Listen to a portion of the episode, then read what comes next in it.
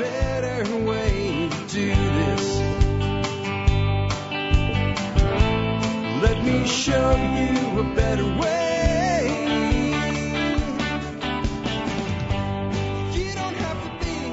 Hi, folks. This is Jack Spirko with another edition of the Survival Podcast. As always, one man's view of the changing world, the changing times, and the things we can all do to live a better life if times get tough or even if they don't. Today is Monday, September the 17th, 2018, and since it's a Monday, it's a listener feedback day. This is episode 2293, and I've got a lot of great stuff from you guys today. A pretty long lineup because some of them are going to be pretty quick answers. Uh, I got first a little segment from the folks over at CAC, also known as Citizens Assisting Citizens, an organization uh, that I founded many years ago to help with disaster relief, uh, in this case for Hurricane Florence. And uh, just a little quick shout out to how you can help from home behind your keyboard. We don't need your money right now, though we would take it.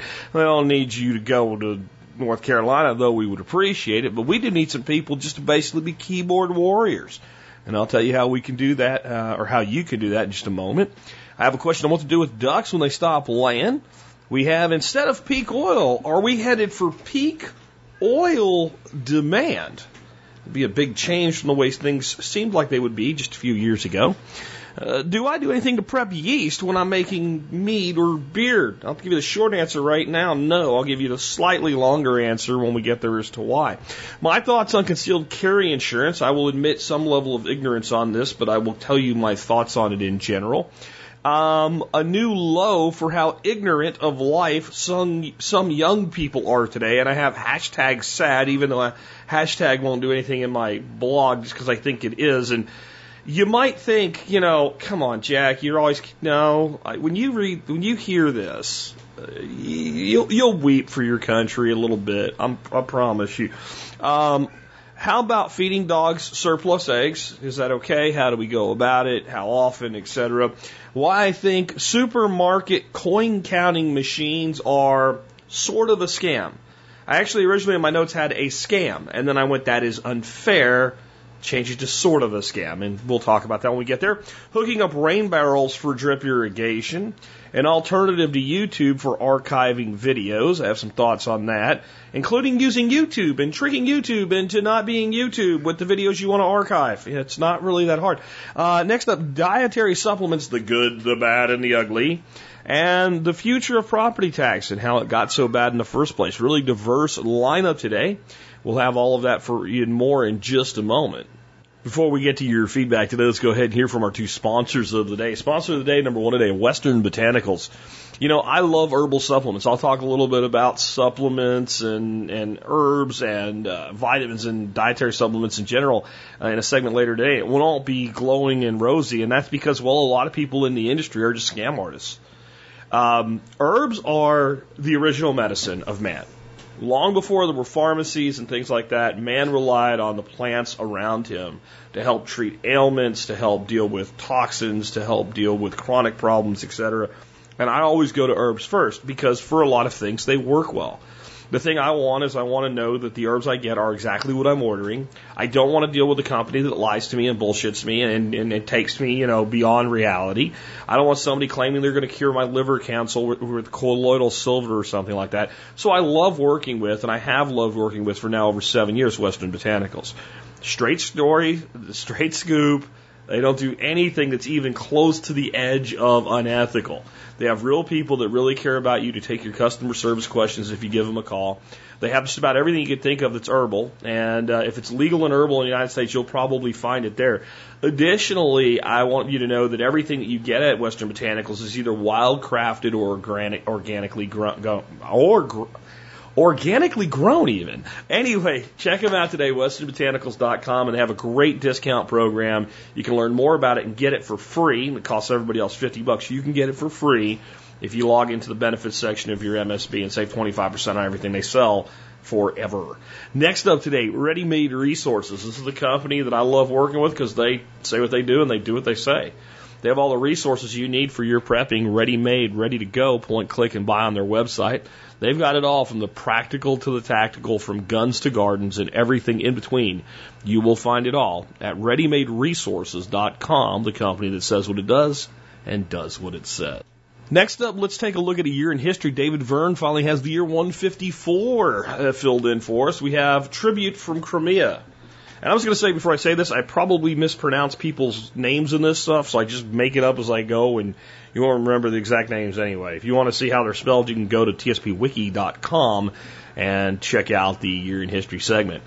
Uh, one of the most distant Roman client kingdoms was the Bosporan Kingdom, situated in modern day Crimea. The current king, Tiberius Jupiter, sends an extra tribute this year due to threats from the Alans, a nomadic tribe. In response, several detachments of legionnaires are sent to restore the old Roman camp of Carix, which has been constructed and abandoned by Nero.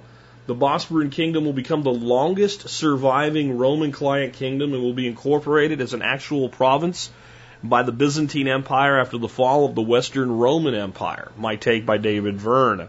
The emperor of this period, Antonius, is remarkable because of the near complete lack of wars waged by the Roman military. Most of this was established through diplomacy and a network of client kingdoms, while any hostile tribes were bought off. This ensured peace for now, but several tribes began viewing the empire as weak, wealthy, uh, weak, wealthy state, and this will cause problems in the future. Yeah, you'd think so. So this is how I feel about war. All wars should be avoided uh, whenever possible, except not through bribery and buying off the enemy, not through a policy of appeasement. I am all for diplomacy, but I'm not for appeasement. What is diplomacy? Diplomacy is two sides coming together to a difference. We have a difference of opinion here. And then you come to a reasonable diplomatic solution where both sides are recognized as equals. Appeasement is where one side clearly could prevent the other side from doing something unreasonable and allows them to do something completely unreasonable anyway, like blackmailing. You see, when you're like, okay, see, we won't uh, raid your your your stores and stuff like that if you pay us. It's blackmail. It's extortion. And, and once you go to that, once you go to, hey, pay me or else I will, then you got to lay the thump down on somebody. I'm serious, man. And I know, right, Jack, you're an anarchist and all. Yes, I am. I absolutely am. Ideologically, I am an anarchist. I'm also a realist. And if you're to have a nation, a nation state, and you're going to run a nation state in this day and age, and you start buying off your enemies, it will only in time lead to problems. It's a lesson the United States has not yet learned. We're really good at making war with people we probably shouldn't, and we're pretty, really good at buying people who we probably shouldn't be associated with. Because a lot of times the solution is not to go out and lay the smackdown on them, drop the hammer on their head. The solution is don't deal with them at all.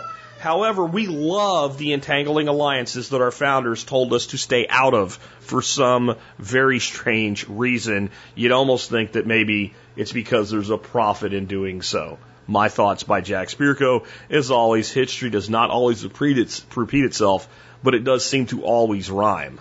And real quick before we jump into the show, let me just remind you guys, you know, our sponsors often, like who you heard from today, many of our other sponsors, and a lot of other really great companies offer discounts to you if you support this show through something called the Member Support Brigade. Imagine a, pro, a program where you can do this. You can say, listen, I like listening to Jack. He does good stuff, and I'm willing to support a show for 20 cents an episode. But I think it's worth two dimes in return for what I get. However, since he has all these discounts for me, if I use them, I'll get at least my money back every year. If you use the discounts in the MSB, I'll promise you that's just likely to happen.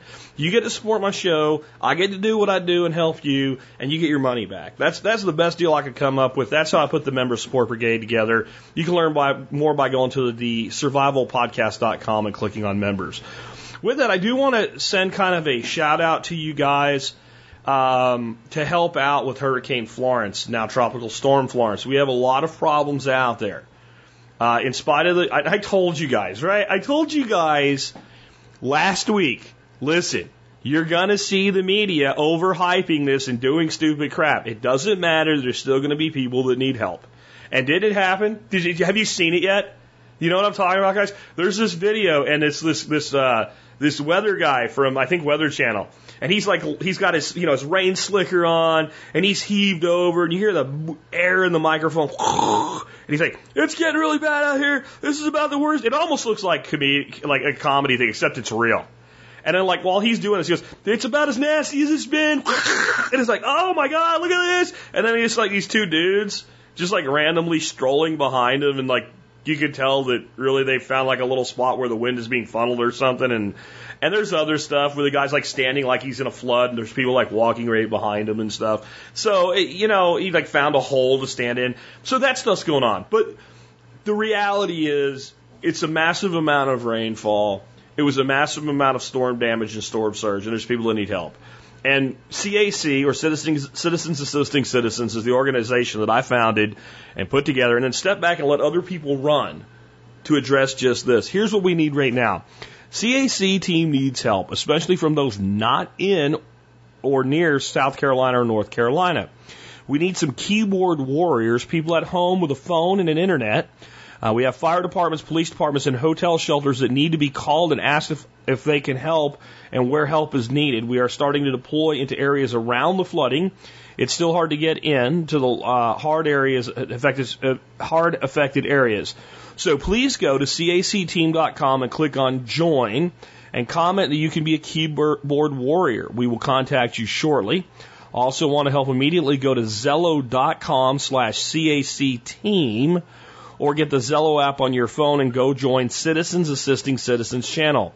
Uh, and contact Redeemed or PA Prepper and tell them you can help with keyboard and phone work. Okay, and I will have links to both the Zello channel for CAC team and CAC team in the show notes today. So that's from Stephen Harris, chairman of the board of directors over at CAC Teams. And it's definitely something we need your help with. And it's if you've been thinking I want to help, I just don't have a lot of money right now to donate, and I can't pull up my life and go to North Carolina because like I'm oh maybe in Oregon or something, a long way to go.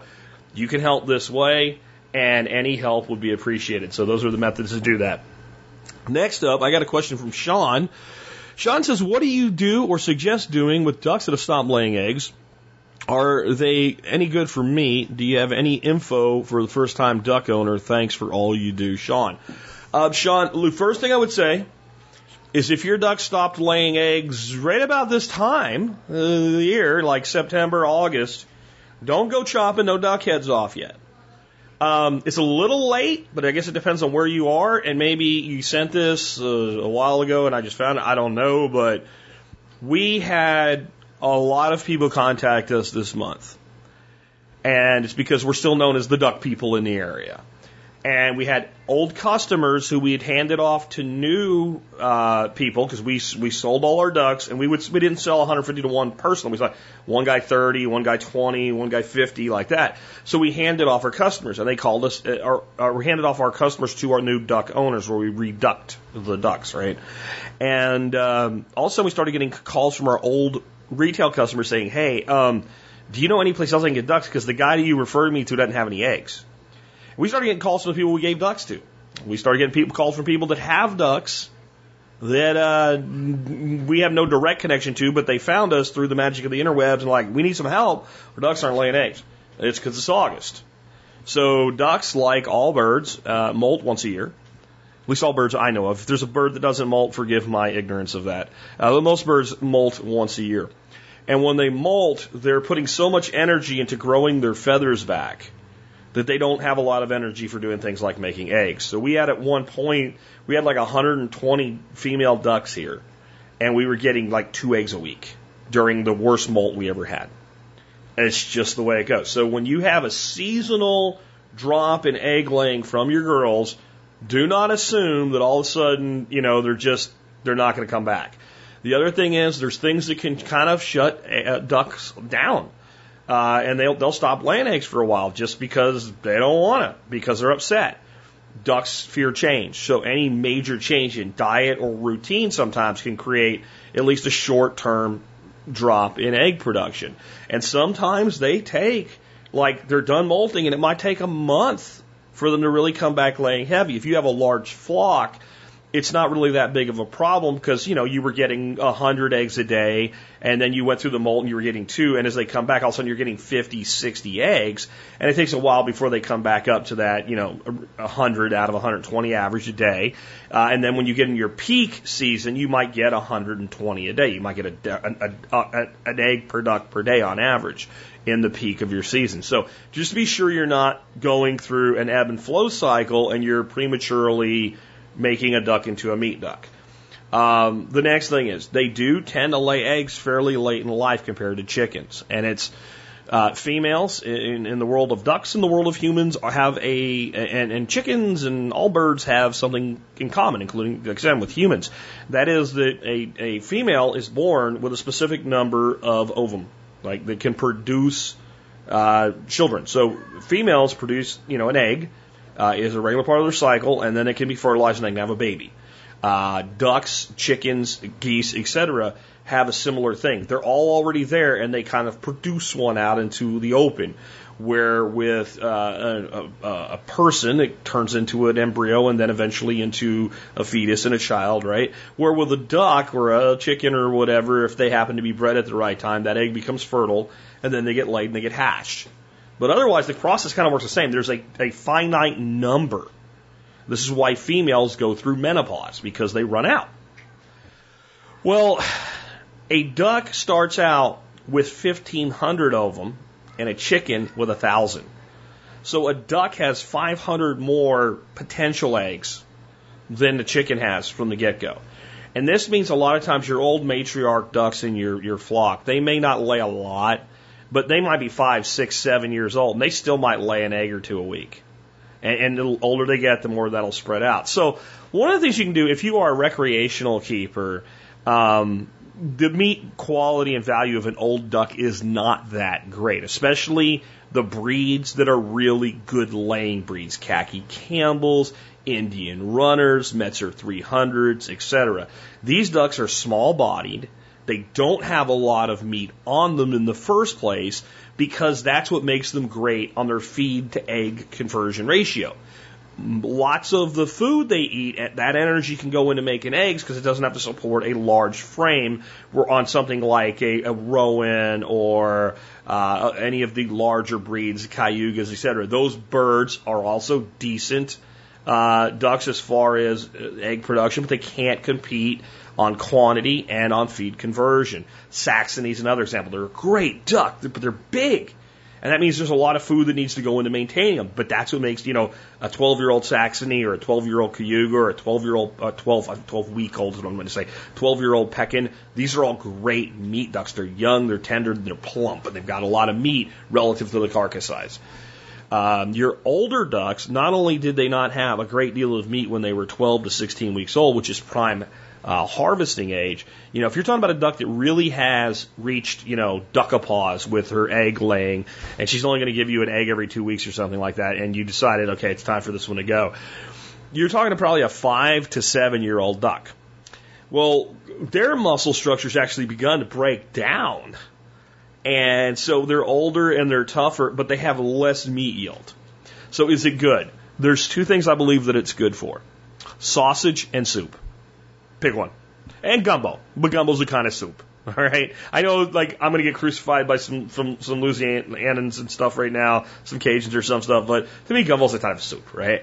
So, here's why I believe that's the case. That meat's just too tough to treat the way that we should treat duck meat.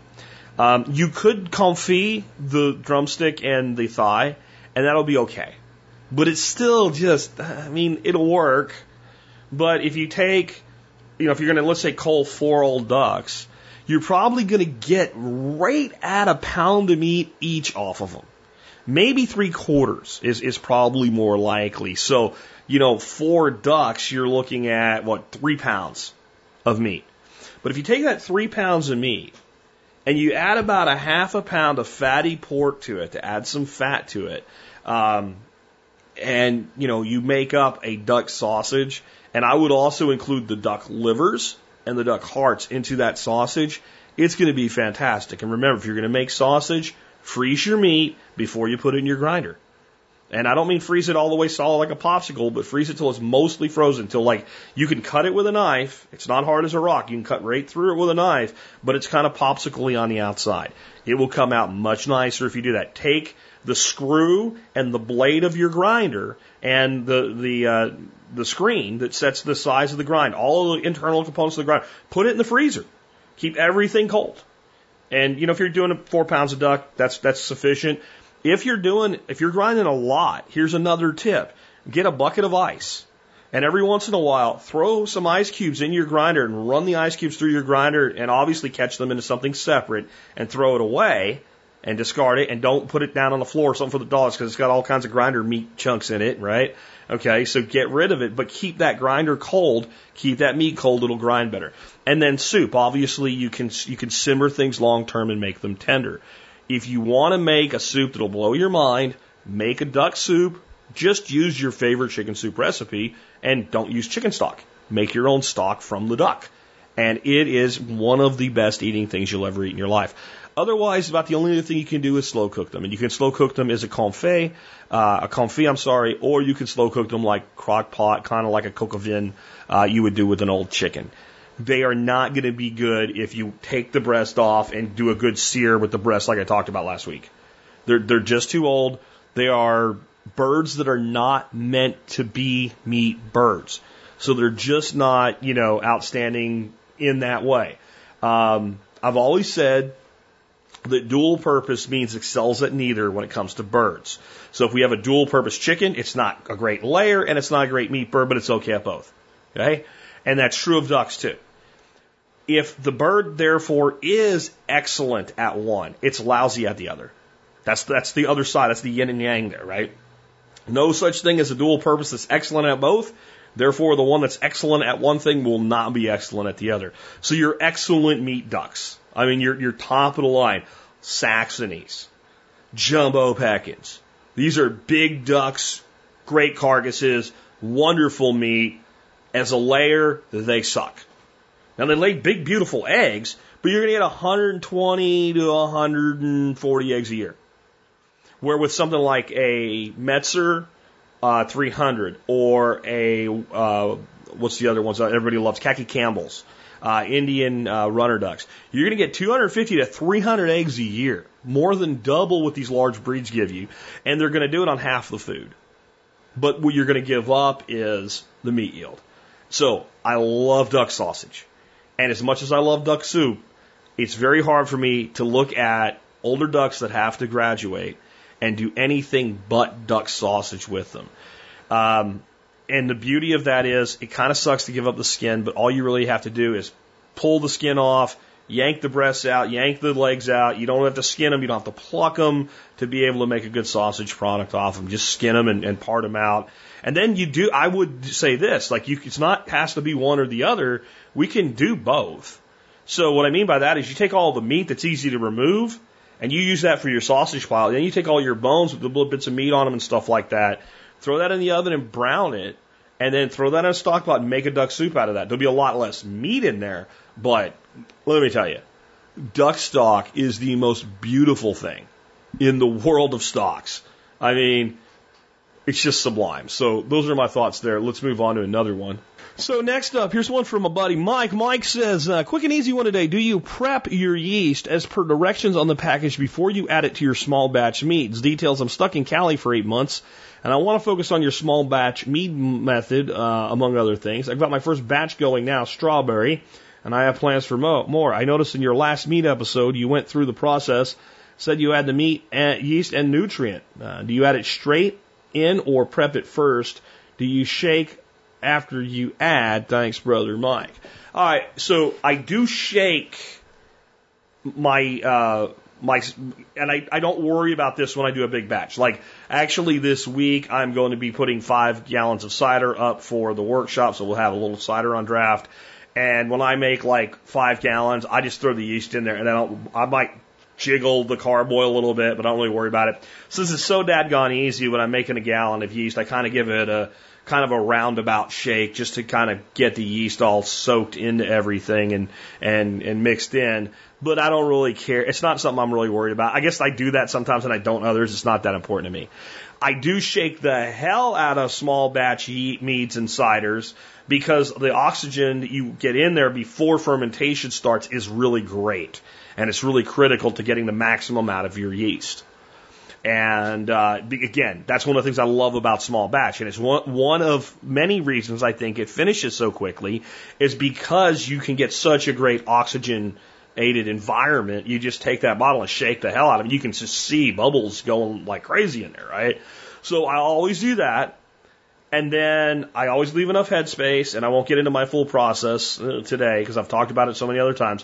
And I just pour the yeast on the top. And yeah, you can shake it up or you can just leave it there. I, don't really care. Because it's gonna. Here, here's the thing. What they tell you to do on the package, if you've ever read the back of one of these packages before, is take a small amount of water, put your yeast in it, and let it rehydrate, and then dump it into your your ferment. Okay. Why? Because the yeast gets all happy, gets all hydrated. Yeah, it'll get hydrated in the container. And here's the other reason. I've done it both ways. And I have to say, when making beer, not much so mead, when making beer, I do feel that if you proof the yeast that way, you do tend to get a little bit better of a start. Now, understand what we're doing here. We're hydrating the yeast. That's it. That's all we're doing. It's not like we're making a starter. It's not like we're putting the yeast in something and we're feeding it a little bit and letting it multiply and then uh, pitching the yeast kind of all woken up alive and multiplied already. We're just hydrating the yeast, and it begins the wake up process. You throw them in the in the wort, they wake up, and it's one more step, and it's one to me, it's one more thing to sanitize, and it's one more thing to clean, and it's one more time in the process that I might get something in there that I don't want in there. So I just throw it in it and I go on. And that's what I recommend you do. Now remember, when I'm doing small batch mead, I'm doing a mix of the Pasteur Blanc and the uh, uh, Pasteur uh, Cuvée yeast. That I, And you can find, if you go to the, my site and you type in yeast, you can find both of those. You'll, they'll come up as an item of the day uh, article, and you can use those. And in general, when I'm making a gallon, it's so cheap, I put a package of both in there. Each one of those packages can do five gallons. Now, if I'm making two gallons, I put a half a package of both in. If I'm making three gallons, I put three, a third of each one in. If I'm making four gallons or more, I'm not doing small batch. You know, I'll make two to three gallons at a time a lot of times when I'm making mead because it's so fast when you do small batch. But if I'm going to go much more than that, I'm probably just going to go ahead and make a, you know, a five gallon carboy full of it. So, uh, I will divide it up. What I won't do is I'm making one gallon today. I'm not going to like open the package, put half of it in there and fold it back up. Because I, if I know for a fact, like I only have time to make a gallon a day and I'm going to make a gallon two days from now. This is Monday and I know I'm going to make another gallon Wednesday night and I'm sure of it. I'll tape it up and throw it back in the refrigerator. If I'm not sure and I know that shit gets in the way of my life and I might not be getting back down, back to using that package for a month or more, I've opened it, I throw it in, I'm done. That's that's just my thoughts. Uh, next up, Marty says, "What are your thoughts and experience with concealed carry insurance?" Uh, I'm looking at USCCA and NRA Carry Guard. Do you think having concealed carry insurance makes sense? Thanks for everything you do for our community, Marty. Um, probably. I don't have it. Um, I have been um, alienated a bit by two different companies that sell it and use a network marketing platform to sell it with. Um, and the way that I've been approached with that, I did not like it at all. And that's probably foolishness because just because I don't like that company, I mean, like you mentioned, NRA, Carry Guard, I get it. However, you know, in the end, all you have is legal insurance that's only applicable for a certain thing. And it might be better to just have a legal insurance product. I, I'm really not sure. I, I, I think that more important than insurance for concealed carry, right, or gun owner insurance, right, in, in a case of, because most of these are not really concealed carry insurance. They're any time that you need to use a gun for lethal force and defense of your life and or property. Um, that's what they should be. Because if it like if you're going to tell me okay it's it's a it's a product to protect you as an armed citizen and somebody breaks in my house in the middle of the night and I end up pulling my shotgun out and shooting them because they're trying to hurt me or something then you're not going to help me because it wasn't while I was concealed carrying. I'm not even talking. Now we're talking way too limited, way too niche. But I've never seen one that's like that. So you're back to, you know, anytime you use a gun. What I think is more valuable than concealed carry insurance is to know exactly how to handle the situation if a shoot occurs, exactly what to do and exactly what not to do. And you can get that information for free from a past episode of the Survival Podcast. I'll look it up for you. I'll put it in the show notes. But all you got to do is go to the, the, website and use the search function and search for Massad Ayoob. Massad Ayoob is probably the most switched on uh, advocate for people in that situation that there is. He has a, a fairly expensive course that probably costs about the same as a couple of years of insurance and probably more valuable, in my opinion, um, that people go take. But he distilled down the core of that into an interview he did with me many years ago. This has to be like six years ago or something that I had Massad on the show. And I really should probably reach out to him get him back on again because this is an important thing.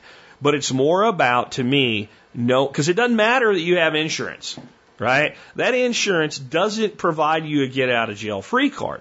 What it provides you with is legal representation. Um, so that you would have access immediately to an attorney and not one the state gave you after they charged you right? Um, you know, not the guy that's just doing his, his year or whatever of public defense so that he can get some hours and stuff and find a way to either run for office or, or go somewhere else.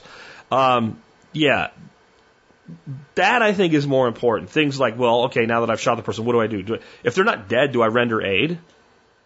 You know, they're no longer a threat. I've kicked the gun away, shot the guy in the chest. Uh, I really don't want him to die. Should I help him? The answer is no. No.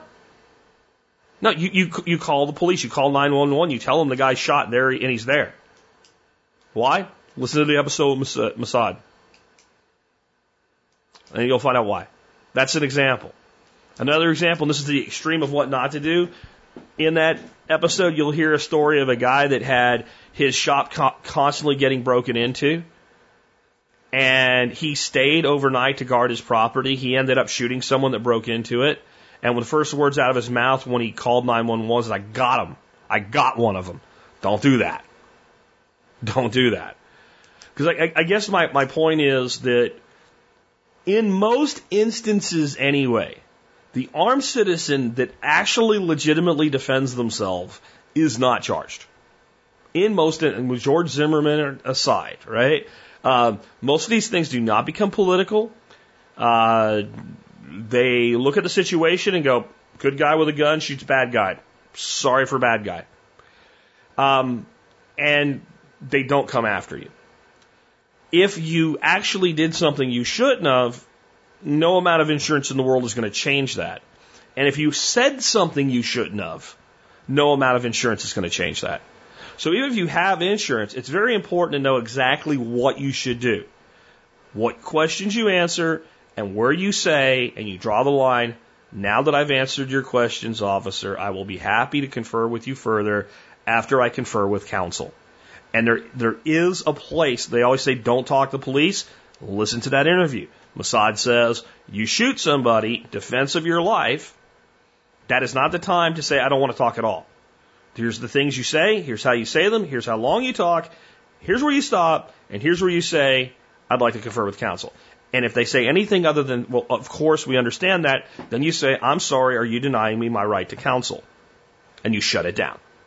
But you answer the basic questions first, which are, what happened? What did you do? Okay. I don't even want to go any further than that. Listen to the episode. Because even if you're going to have an insurance product, then I think it behooves you to keep yourself out of trouble by knowing what to say and what not to say. Lastly, I have seen some of these products that cover you from criminal prosecution, but they do not cover you from civil litigation. Civil litigation is where the pillar of the community who opened your window with a crowbar climbed into your child's room, whether he knew that's what he was doing or not, and was dumb enough to make too much noise, was met with a 45 caliber hole in his head, for what he did. And then his his his sister, his mother, his uncle, his whatever decides that his his poor child's life was ended early and sues you. So if you're going to get an insurance product, I would be very clear about whether or not they just protect you from the standpoint of providing you legal support for criminal prosecution, or do they provide protection for both criminal and civil? Because the reality is, if you if you're not an idiot and you don't go out and shoot somebody that doesn't need to be shot, if you don't have some kind of machismo and bravado, because just because you can shoot somebody doesn't mean you should. If you're in a situation where you can most likely get away with taking a shot, you still have the human concept that says, is this really necessary? And you, you got to balance that with, if I wait too long, I might end up dead, or this other person might end up dead. But I mean, the reality is, if you're somewhere and a guy pulls out a knife and he's, you know, put the friggin' Tueller drill away, but he's approaching you with a knife, and you draw your gun, and he doesn't immediately start charging you, and he's standing there with a knife, you probably are going to get away with shooting him. Probably, maybe not. It depends on all the situation right. Do you really need to shoot him? You can say whatever you want about the 21 foot rule.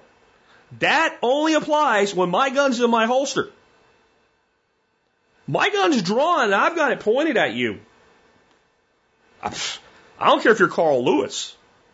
Now, that doesn't mean you can't get to me, but you're going to have a lot of holes in you by the time you do. That's why you need to be moving when you shoot. But in that situation, do you need to take a shot? Is the guy brandishing a knife? Is he being aggressive? In any instance, you need to know, because you're going to have to live with it, that you took a life because you had to, not because you could. And if you're following that philosophy and you say the right things and you handle yourself the right way, your risk, I'm not going to say it's non existent, but your risk of criminal prosecution is much lower than your risk of civil lawsuit. Because that's how and, and you know put yourself in the place of this person. And i say you know the pillar of community was climbing through your window. I i i'm not going to apologize for for that facetiousness. Uh, he's a scumbag he's crawling your house in the middle of the night with a crowbar. It has to be your what if it's your what if your babies you know like you got a two year old in a crib in there or something you have no idea why he's doing it you don't know if he's got a gun you don't know if he's got a knife you don't have to crow but now you are that person's mother well, he was flawed. He was, you know, but he was going to steal your stuff, but he wasn't going to hurt anybody. And they really believe that. Or they don't. I don't know. But they're angry and they're hurting because their kid's dead. They want somebody to blame. Whenever there's a victim, the survivors of that victim always want somebody to blame. And so I, I do believe that that is your uh, your bigger risk there. Uh, next up from Randy, this this makes you sad, man. Also, you also got to remember, like with being prosecuted, like jury of your peers. These people could be the peers on your jury. Um, Randy says colleges realize how pathetically ignorant students are. Details. I have decided to use my experience as a paramedic and seek a BSN RN to that end. I'm taking classes at a local community college. Like all new students, I am required to take a class entitled College Skills the course number is COL 103. Personally, I think it should be called Functioning in Society and be assigned the code LIF 010. Maybe it should be 001, right? Or 000. What do you hear it? Why? My last assignment for this class, which is 10% of my final grade, was properly composing and sending an email to my instructor. this was due today. The instructor extended the deadline because so many students failed to complete the assignment. See, and I'm thinking like doing it on time was the assignment. Like that was probably like the email was probably not really spell checked or anything. It was just like, can you do this thing you were asked to do? Right? Ah, uh, no, they can't, and they get an extension, so they'll pass. Uh, today in class, we were presented with the following scenario: You are required to attend a meeting. The meeting is scheduled for Monday at 10:30 a.m. Over the weekend, you receive a note from your boss which simply states the meeting has been moved up 30 minutes. A full 30 minutes of class time was spent as the children in the class had heated debate over whether the hypothetical employee should show up at 10 or 11. After that, finally the children calmed down. Jack, this is a for real three credit hour, gotta pay for it class. They are requiring people to take. Uh, are graduating high school students really that pathetically ignorant? Other topics covered so far. You are responsible for completing your assignments. You are responsible for getting to class on time. But if you need help, the college has transportation resources. Why Kaepernick is right in what he is doing. Yes, this was a lecture. This is not a joke. This is a for real freshman level college class. God help us, Randy. Yeah, God help us indeed. I mean, this is like this this new project I'm doing with 30 Laws of Life and the book I'm writing to go with it. This is part of why. See, I don't think I can. It's easy. It's easy to say, look how pathetic these people are. But the word ignorant is the word that I used, and it's the word Randy used, and it's the right word. This is not stupidity. This is ignorance. These are children who have been raised without being required to learn how to be responsible, and therefore they haven't. These are children who have been raised as spoiled little brats, and therefore they are. These are children who are prevented from developing life skills because, oh God, they might skin a knee. These are children who, when they first played sports, if they played at all, they didn't keep score so that nobody's feelings would be hurt. These are the kids that when they did an Easter egg hunt when they were six years old, they put all the Easter eggs out in a parking lot and they didn't actually hide them so that everybody could find someone. We, we created this. We created this. They have no life skills because they haven't experienced life at all. They have no idea the consequences of inaction because they've never been held accountable to the consequences of inaction. And I think one of the things that is the biggest problem for young people today is the lack of a strong male in the home. We're at a place now where divorce rates are 50%. And, and I'm going to tell you something that people aren't going to like because a lot of times you give a fact. If it could mean something people don't like, then they don't like the fact. I, I haven't checked this out, but I would lay money on it. That the divorce rate is higher among couples that have children. And it's significantly, it's probably significantly higher with couples that have multiple children, two or three, are more likely to be divorced than childless couples. And I don't know exactly why that is, but in my experience, the people I've known that are divorced, most of them have kids. Most of the people I know that got married that don't have kids, they don't get divorced. Maybe it's one less thing to fight over. Maybe it's less financial stress. I don't know, but it seems like it happens less. Uh, and that's I am not advocating for being childless uh, marriage. I am not. I I love my son. I love my grandkids. I don't mean it that way. I'm just saying it seems to happen that way. And what I the reason that's important is that means that probably half or more of children don't have a father in the home. And no matter how good a parent a mother is, she's half of a, half of the parental unit that is the mother and father unit. And it's the same for a father. It's not like, well, you know, it, women can't raise a complete child without a man, but men can do it without a woman. And men and women both can, but it's difficult and it's more difficult. Parenting's hard. It's not easy, especially in this day and age. Do you take it, it doesn't even have to be man and woman so much, even in, when you think about it that way. Just take you have a job and there's two people to work on it. Take one of them away. That's not sexist. That's just, a, you know, here, you guys have to take all this dirt and put it in the back of that truck. How long do we have? An hour? I guess we could get it done. Yeah, but one of you's coming with me and the other one has to do it by himself. That's a single parent. You have to do a job that two people usually do alone. But there is something about men that women lack, just like there's something about women that men lack. Okay? So I'm speaking as a man. I'm not going to cover the other side of this because I don't want to take it too long. And I think most, most children grow up in a home with a mother today. Not all, most. And many grow up without the father. So that's what's absent, not that one's more necessary than the other. That's as much covering of my ass as I'm going to do here. But it is the mother that will say, Oh, Johnny, and it's the dad will say, Hey, Johnny, pick your shit up. Now. But honey, he said, No, and in a good family, when that line's been crossed, that's when the woman goes, listen to your father. And there are times when the father's being unreasonable because men are more aggressive, and the mother says, Can we talk? And you say, Okay. And then she makes your case to you, and you soften your tone. That's the balance. But without that occasional foot in the ass experience, specifically young males grow up very irresponsible They become very soft yet violent at the same time. And what soft but violent means, this sounds crazy, soft violent types are only violent when they have an intrinsic advantage over the other party. So, they'll hit somebody who's smaller and weaker than them. Not only would they not hit somebody or stand up to somebody that's stronger than them and bigger than them, they won't stand up to somebody that's about equal to them, even if they're they have a little bit of advantage, so they still won't do it. They have to have significant advantage. And, and this occurs, and then it leads to all these other problems because there's never an accountability. And so I don't blame these kids, but this is the this is the situation. And all you can do in it is try to be a good influence on young people around you.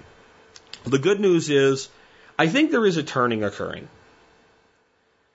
I think that this has gone on long enough that people are beginning to see the problem and beginning to rectify it. And I think a lot of young men that are about my son's age, you know, they're in their mid to upper 30s, that, that came through life just like these kids that, that this guy here's dealing with. And they were that kid. But then they hit the real world and went, holy shit. And they feel like, damn it, like, oh wow, uh, yeah, like that was dumb, and I, I, I don't want my kids to go through that. And I think the millennials that are having children, because everybody thinks millennials is kids. They're not. That's that's Gen Y. Those are the internet natives. The millennials, the oldest millennials are in their 30s. They're having children. They're buying homes. They're they're into their careers at this point, and many of them have gotten their shit together. And I think there, there's a, I think they might end up being in spite of everything that had gone against them, they might end up being the salvation of the family in America. Because the millennial parents that I see that have been doing it a couple years, not the brand new ones, the ones that have, you know, like a seven year old and a, and a two year old like my, my son does, they are good, solid parents. And they seem to be making the efforts that maybe were lacking in, in their generation. There's the lucky ones like my son, you know, he never went without a foot in his ass, I promise you. But a lot of his contemporaries didn't. And what I found interesting though, and this is why I believe kids need this. When he was growing up, a lot of his friends were in single parent homes, or dad was there, but he wasn't really there, if you know what I mean. And he wasn't the kind of guy that was going to put a foot in the ass and make the kid walk the line. I would, and if you walk in my house as a young man, I hold you the same standard I hold my son to. I'll be nice to you because you're a guest, but you're not going to be a smartass. You're going to help pick something up if something he's picking up. Right? And if I hear you goofing around about doing something stupid, I'm going to say, hey, stupid, come here. Let me tell you why you shouldn't do that. You would think, because of this, that my son and all his friends would go hang out at, you know, the friend that's got a single mom for a parent who's working and therefore the house is empty and they can do whatever they want. You know where they were most of the time? My home. Now, we bribed them a bit. We made sure there was food and snacks and stuff like that for them and a place to be. Because if you're where I can see, you're not doing something you're not supposed to be. We had a lot of parents that were, you know, our friends, his friends' parents were like, why are you okay with them always at your house? Because I know they're not getting into shit. But they liked it. They liked having someone say, hey, knucklehead, don't do that. Because intrinsically they knew it. And I've had a few of them come back to me and say, hey, you know, I'm so grateful that you were like that. One, it's still my son's very good friend now. We don't see him much because he lives so far away. He, he told me flat out, you know, was kind of weird. I sat down uh, recently uh, at my granddaughter's birthday and had a beer with this kid that I remember when he was like, you know, knee high to me. And he said, My life's better because you were tough on me. That doesn't mean mean being mean. It just means setting a boundary and meaning it. And that's what a lot of these kids need. You know what? Because the kid that had the boundary set when the teacher says send me an email, it's 10% of your grade, the kid immediately just pulls out his laptop and goes, send. Am I gonna, I mean, what? You see what I'm saying? Anyway, let's move on from there. Um, this one's from John in Moore Park. Uh, actually, no, John looks like John has moved. This is different John. Uh, this is John in Colorado. John says, do you give surplus quail eggs to dogs, cooked or raw? Either way, do you give them the shells also? Details I know you discussed in previous episode, I can't find it. Recently got two yellow lab puppies. I have also been considering reducing my quail flock recently due to ridiculous surplus of eggs. Then a light bulb came on and I thought I should just supplement the dog's diet with the eggs and thought any thoughts would be appreciated. Thanks, John in Colorado. John, uh, with quail eggs, once the dog understands what a quail egg is, I now, we haven't had many quail eggs for a while, but when we did have them in surplus, I would just go, hey, you want an egg? And the dog's like, oh yeah, I want an egg, and just throw them the egg, and they would eat it, shell and all. Uh, quail egg shells are really thin and easy for the dogs to eat. Um, I do not believe in feeding dogs boiled eggs because I don't like cleaning explosive diarrhea dog shit off my walls. If you feed dogs large amounts of boiled eggs, and I don't know why it's boiled, but boiled eggs have the same impact as cooked liver in a dog. It is bad. It is really, really, really bad. Don't do that. Also, boiled eggs have a similar thing they do to dogs that they do to humans. We've all known the guy that's eaten like 40 purple nurples while drinking beer and the sulfur bombs he drops the next day. Not only will your dogs blow diarrhea on your wall, they'll blow noxious gas out their ass in your home. So don't boil the eggs. I do occasionally feed my dogs cooked eggs. We'll scramble them. Sometimes we ended up with big surpluses of duck or chicken eggs, and there was more than even we could eat, and we had a bunch in the freezer already for the the, drought period and all. They just throw a dozen eggs in a frying pan and lightly scramble them and throw them in the refrigerator, and they just keep better that way, and you'd throw them on the dog's food. However, they like raw eggs. And so even with the duck eggs, I would just, hey, you want an egg? And just like crack it on a rock and throw it on the ground and they would clean it out. They usually do not eat the shells of larger bird eggs like they do the quail's eggs. So you can do it either way. You can also break them onto their food. I will tell you this, like when you first start feeding them eggs, they're like, eggs? Oh man, you know how dogs are, especially like a lab or something like that, or Charlie, my, my, uh, pointer pit mix. He's like, when they're wagging their whole body and their ass when they see an egg, eggs. Oh, wow. And then like, you know, any, anything that you have all the time, like, oh, an egg yeah, I'll eat one, two. That's I'm good. I, I don't need any more. I'm had enough eggs. So you can overdo it. However, it is a fantastic nutritional thing for the dogs. And if you look at my dogs, uh, their coats are just glossy. And even with the ducks being gone, we have little bantam chickens, and the little bantam chickens give us more eggs than we use. And uh, my dogs all get at least a couple raw eggs a week.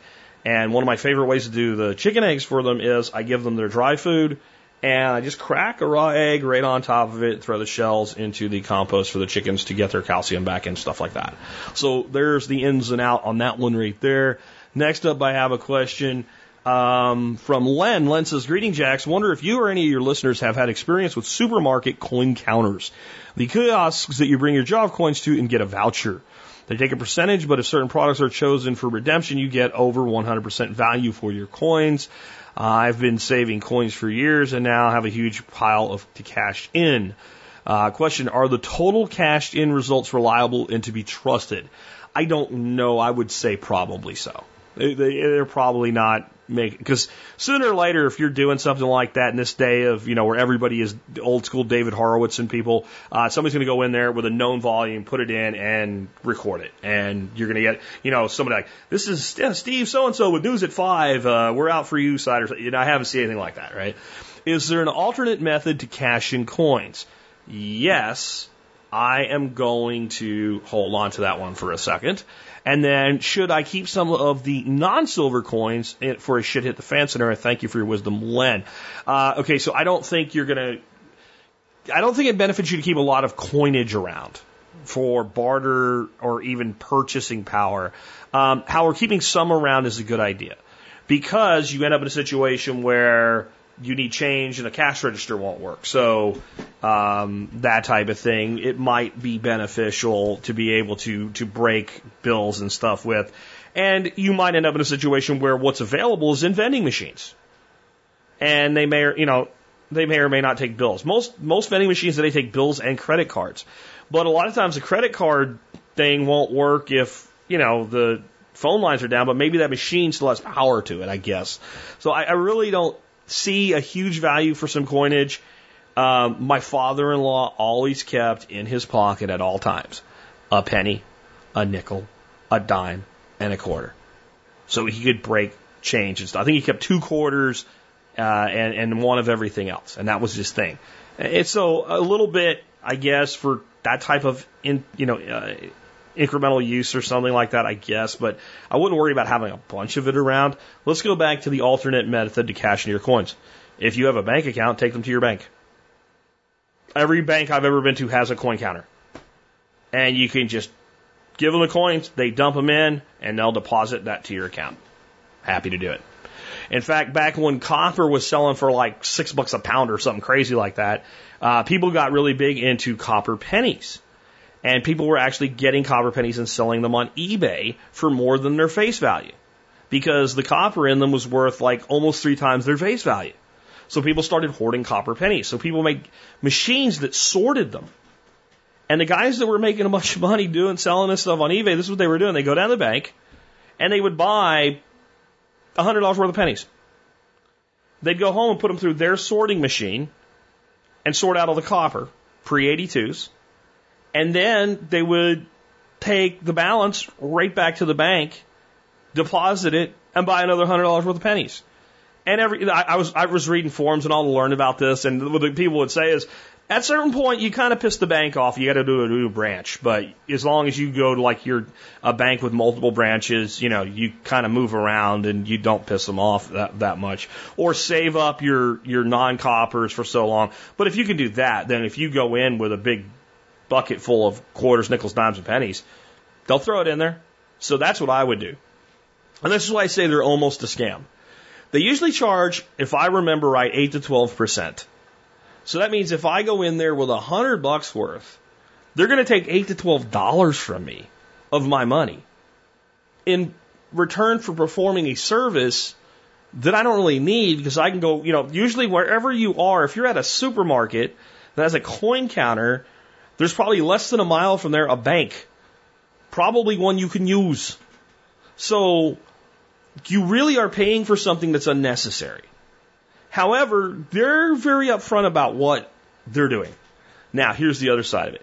Well, if you buy certain products with the voucher in the store, then you end up, you know, getting more than your money's worth. So they're going to take eight bucks from you on a hundred dollars, but they're going to give you basically, let's say, twelve dollars worth of coupons, and now you're going to be at four bucks over what you put in yeah, you could probably get that type of a coupon or that kind of savings anyway. All they've done is repackaged it. So if you want to do that and that floats your boat, fine. But to me, when you're dealing with a voucher, that means now I've got to spend that money in the store. I go down the bank, dump all that coinage into the thing, and deposit it right to my bank account and just leave it there. And that's what I would do if I were you. I wouldn't go giving, you know, four, eight, twelve percent, whatever it is to these people in return for what your bank is happy to do for you for free. Next up, um, John asked me a question on rain barrels. He said, "What is the best way to hook up my rain barrels to a drip irrigation system for my garden? I have two by 55 rain barrels hooked up in line for rain catchment. The barrels are raised on cinder blocks 18 inches high and have 12 to 4 foot, 12 by 4 foot raised garden bed, 12 inch high sides. The bed sits 4 feet from the barrels." what would be the right pump on a timer to use for pumping water to the drip irrigation system. All ground is level, either uh, one emitter per square foot, estimating 48 emitters. Drip emitters require 15 to 25 psi to work, so gravity feed would not work without massively lifting the barrels to create head pressure. Thanks for all you do, John in Texas. John, first of all, maybe, maybe they require 15 pounds. Maybe they don't. Um, Nicholas Burtner, who has Working with Nature Permaculture, has been on the show a few times. I've been to his property. He has, I think it's three IBCs set up, kind of the way you do. He's running standard drip emitter lines that are supposed to require pressure, and all he has is a solenoid. The solenoid opens, and the volumetric pressure alone is sufficient to cause the drippers to work. They run a little bit slower. They drip a little slower, so we just leave the solenoid open longer if you are going to run 48 emitters, I'm going to bet that you would probably be better off splitting it between two and running 24 and 24 on two different solenoids. Okay? And there's probably some genius engineer out there who can figure out how to do it with one, but let's just say I would do two because solenoids are like 10 bucks. And this is what I would do if I were you. I would pick out your drip irrigation line emitters, etc. I would run them everywhere you want them to, and I would simply plumb a hose bib to your barrels and hook up a hose, turn it on, and see what happens. Set it up half, like I said, 24 of the 48. Turn it on, see if it works. If it doesn't work, let's get a pump. If it does work, then we don't need a pump. And we're going to have to put the lines and the emitters out and together anyway. Right? So since we have to do it anyway, why don't we see if since it worked for Mr. Burtner, it'll work for you? Will it work for you? I don't know. And the reason that I don't know if it'll work for you is because I don't know exactly what lines he used and what type of emitters he used, and did he do anything with them to make them a little bit more emitty, or if that's a word, emitty, uh, or what have you. Then I'll tell you there's another option. I have seen people put together drip irrigation built with PVC pipe. PVC pipe runs in a nice straight line. It's cheap. You can dry fit it. You don't have to glue it together. And wherever you want an emitter, you drill a little tiny hole in there. I'll tell you right now, that'll admit. Now, might you then have to do, you know, you said there's 48 and it's 12 feet long. You want to do one per square foot. Might you then have to do four sticks of pipe, 12 holes each? Of course you would, but then might you need four different um, solenoids, one for each line, and have one open for, let's say, you know, 15 minutes, the other for 50 or however long, You calculate your flow rate, etc. Um, you might, okay, um, but now you're only at 40 bucks because you can get it like in a solenoid for about $10. And you need a controller for it, so you're at like another 20 bucks, so you're at like 60 bucks. If you can run them all with a single pump, and you probably can with most drip irrigation line, the Shurflo pump is what I would recommend, but it's going to set you back a few bucks. Not a lot, but by the time you add the timer in it, probably more than a couple solenoids and one controller. Um, the one that I would recommend is like a minimum for anything like this is a 198 gallon per hour model, and it's again made by a company called Shurflo, S H U R F L O. Uh, the one I would recommend for this application uh, is a is the model number is 2088 594 154. I'll have a link in the show notes to where you get this thing on Amazon. It's about 80 bucks. Here's my concern for you though, man. Um, 110 gallons of water. It's not a lot of water. And I know you're in Colorado where it's probably what you can get away with without, because it's like actually, no, you're in Texas. You can do whatever you want. I'm sorry. I can finish the last guy. Um, you know, maybe it's just what you have and maybe you're going to add to it in the future. But if you are watering a bed of this size, again, this is a 48 square feet, and let's say you're going to use a quarter of a gallon per square foot. That, that's kind of about a minimum amount I think you, you, you need to be looking at. A quarter gallon per square foot. You're looking at watering about 12 gallons of water uh, per watering. And a lot of places you could do less. In Texas, and I looked at where in Texas, I won't say because I know a lot of people don't want their exact locations given away. But the part of Texas you're in, it's really hot, even for Texas. And uh, so you're probably going to do at least that amount, right? So about 12 gallons per pop. So nine waterings. You're you're empty. You're out of water. So, uh, you see, like Mark Shepard and I talked about this on the air. Appropriate technology.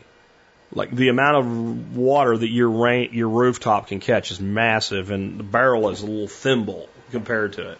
Uh, and let's say that you're going to do less than that. You're going to use half that. You're, you're going to use that. You're still 18 days from an empty barrel. And so the time of year when you most need your irrigation, there's plenty of times in Texas we go more than 18 days. So I give the recommendation of this pump on the premise that over time you're going to increase your water catchment one way or the other. Bang for the buck, it is very difficult to beat IBCs. You can get a decent IBC for 40 to 50 bucks, 330 gallons. That one IBC holds the equivalent of over six of those barrels.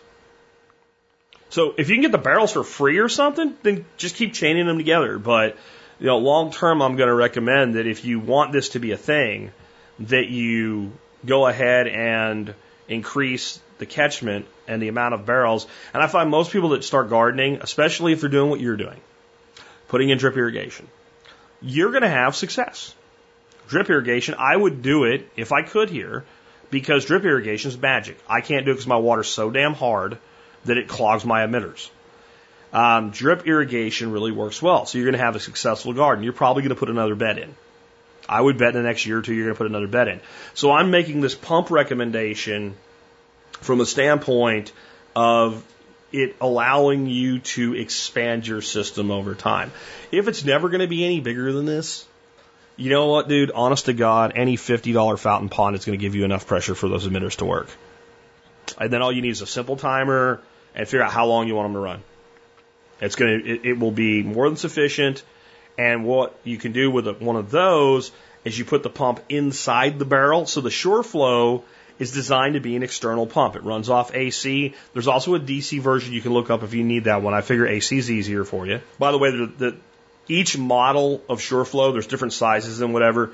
They're all the AC and DC. They're the same pump, exactly the same. They're 12 volt pumps, and then the AC version just comes with an AC power supply with it. But if you're going to use a fountain pump, you just put it in one of your barrels and run the tubing up and out of it.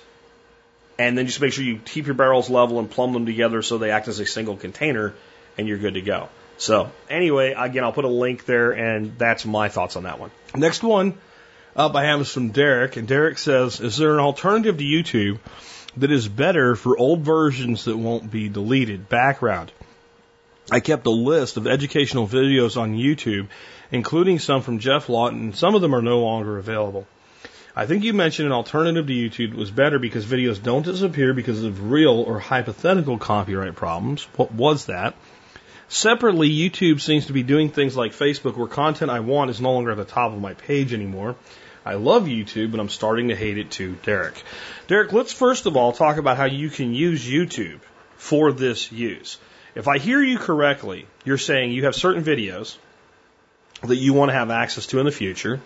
And for one reason or another, you want that access to be internet access. You don't want it to be access on a hard drive on a computer. Maybe because you'll be somewhere someday and decide, I want to watch that. Okay. Here's how you can do that, where YouTube will probably never delete it. YouTube is not proactive in the deleting of videos because of copyright infringement anyway. There are maybe some of the things they have deemed to be politically what they don't like that they go out of their way. And usually they don't delete those. What they do is they demonetize them and it hurts the creator. You're not talking about videos like that. What you can do is set up a YouTube account of your own, which I'm sure you have, and then you can take those videos and upload them to your own account. Hold on, I know you might be saying, I don't have the videos. The reason I'm saving them on YouTube is be, because that way I can go view them and I can't download them off of YouTube. Again, I'll give you a solution for that in a second. Let's finish this thought process out. When you upload a video to YouTube, you can upload it as private, only you can see it. You can upload it as uh, actually do like an unpublished. You can do a, a, a private where people can see it, but it doesn't get listed. You have to know the link to go to the video, and that would be the way I'd recommend that you. Uh, it's unlisted, is it is what it's actually called. I do this every day. You think I'd have this down? So I just I don't screw this up, I went ahead and pulled it up like I'm going to upload a video. And here's your options: public. This is what people think of when they think of YouTube. This is so other people can find your video in the YouTube listings and stuff like that. Then there is unlisted, and unlisted means that anybody can see it, but you have to know the link to find it. You won't find it by searching YouTube or as an associated video or something like that. Then you have private, where all you have to be logged into your account and listed as someone allowed to see it. And then you have scheduled, which means whatever you want it to be, it'll be that, but it won't be that right away. It'll come out later. Okay?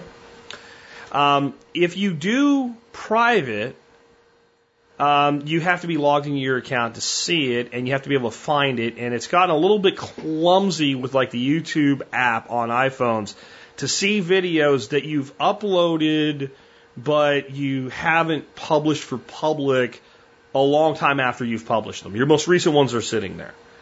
So if you do it is just simply unlisted.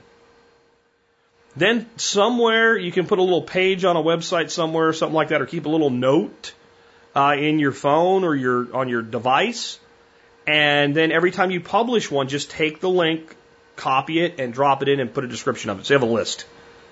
So you take your smartphone, you open up your notes application, and you go through, and others, Geoff Lawton's Greening the Desert. You click the link, it opens up in your YouTube browser, and boom, you're watching it.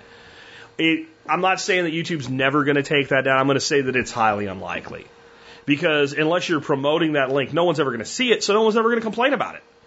So YouTube doesn't go out and look for this stuff. They receive infringement complaints. And equally with some of the political correctness shit, it's always complaint driven.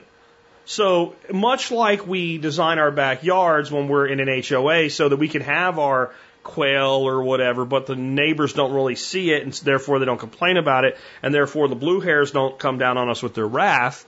Uh, we can do that using YouTube. So that's one way to, to solve this problem. As far as downloading the videos, if you go to, and I'm going to tell you exactly how to use this, so pay attention because if you don't use it right, it can be frustrating on a computer, if you go to ssyoutube.com, you will get to a video downloader site where you can basically strip YouTube videos off. If you paste the YouTube video URL into the box, it will then let you download an MP4 of the video. High quality one at that. When you do this, if you just click the download link, it will open it up and do a pop up and annoy you with a bunch of crap and it won't work really well. If you right click on the video format you want and select save as, you will download that video directly to your hard drive and now you have it on your computer, which YouTube's not going to delete, and you can upload it to other places, including right back to YouTube. Okay. So that I thought was important to know. Um, now on alternatives. The one I recommend the most is DTube. DTube is put out by the same people that do Steemit. It is a decentralized cryptocurrency powered clone of YouTube. And it works through file sharing. So when something's uploaded, other people download it, and then it's available as no multiple nodes on the network. However, I have found that sometimes DTube just doesn't work really good. Sometimes it's there, you can see it, but it won't play. Sometimes it's there, it'll play, but you can't download it. Um, not because they don't want you to, uh, because it requires participation from other people. In a, a lot of ways, as I understand it, if I'm wrong, don't crucify me, just correct me. But as I understand it, DTube works in a lot of ways like the old music uh, sharing programs did. It just, you don't really see it that way. So, like, I used to download a hell of a lot of music with a program called LimeWire. And that meant that somebody else had to actually have a piece of the file for me to get the file. I believe that's how DTube works. That's why it's decentralized. That's why you can't do a takedown notice because it's everywhere everywhere at the same time. However, since I've been using DTube, I haven't seen a way to have any side of a client where I'm agreeing to share certain files or anything. Maybe that's when you set your account up. Maybe I haven't dug deep enough into it. I'm just saying it may not always work. And I believe that has to do with how much participation is going on or how many copies of that particular video have been made or what have you. I'm not really sure. But it does work and nobody can take the videos down my understanding. Probably the best YouTube like site out there that if you're uploading your own is really pretty good is a, is a, is a site called PeerTube. P E E R T U B E.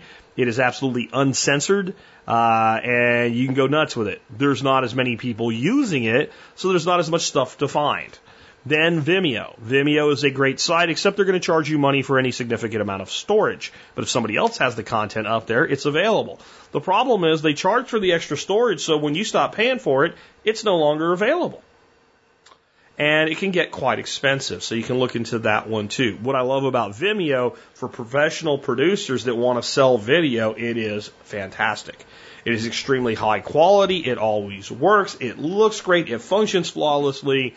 Uh, and it allows you as a video producer that wants to sell copies of your movies to do that in a very, a very elegant way.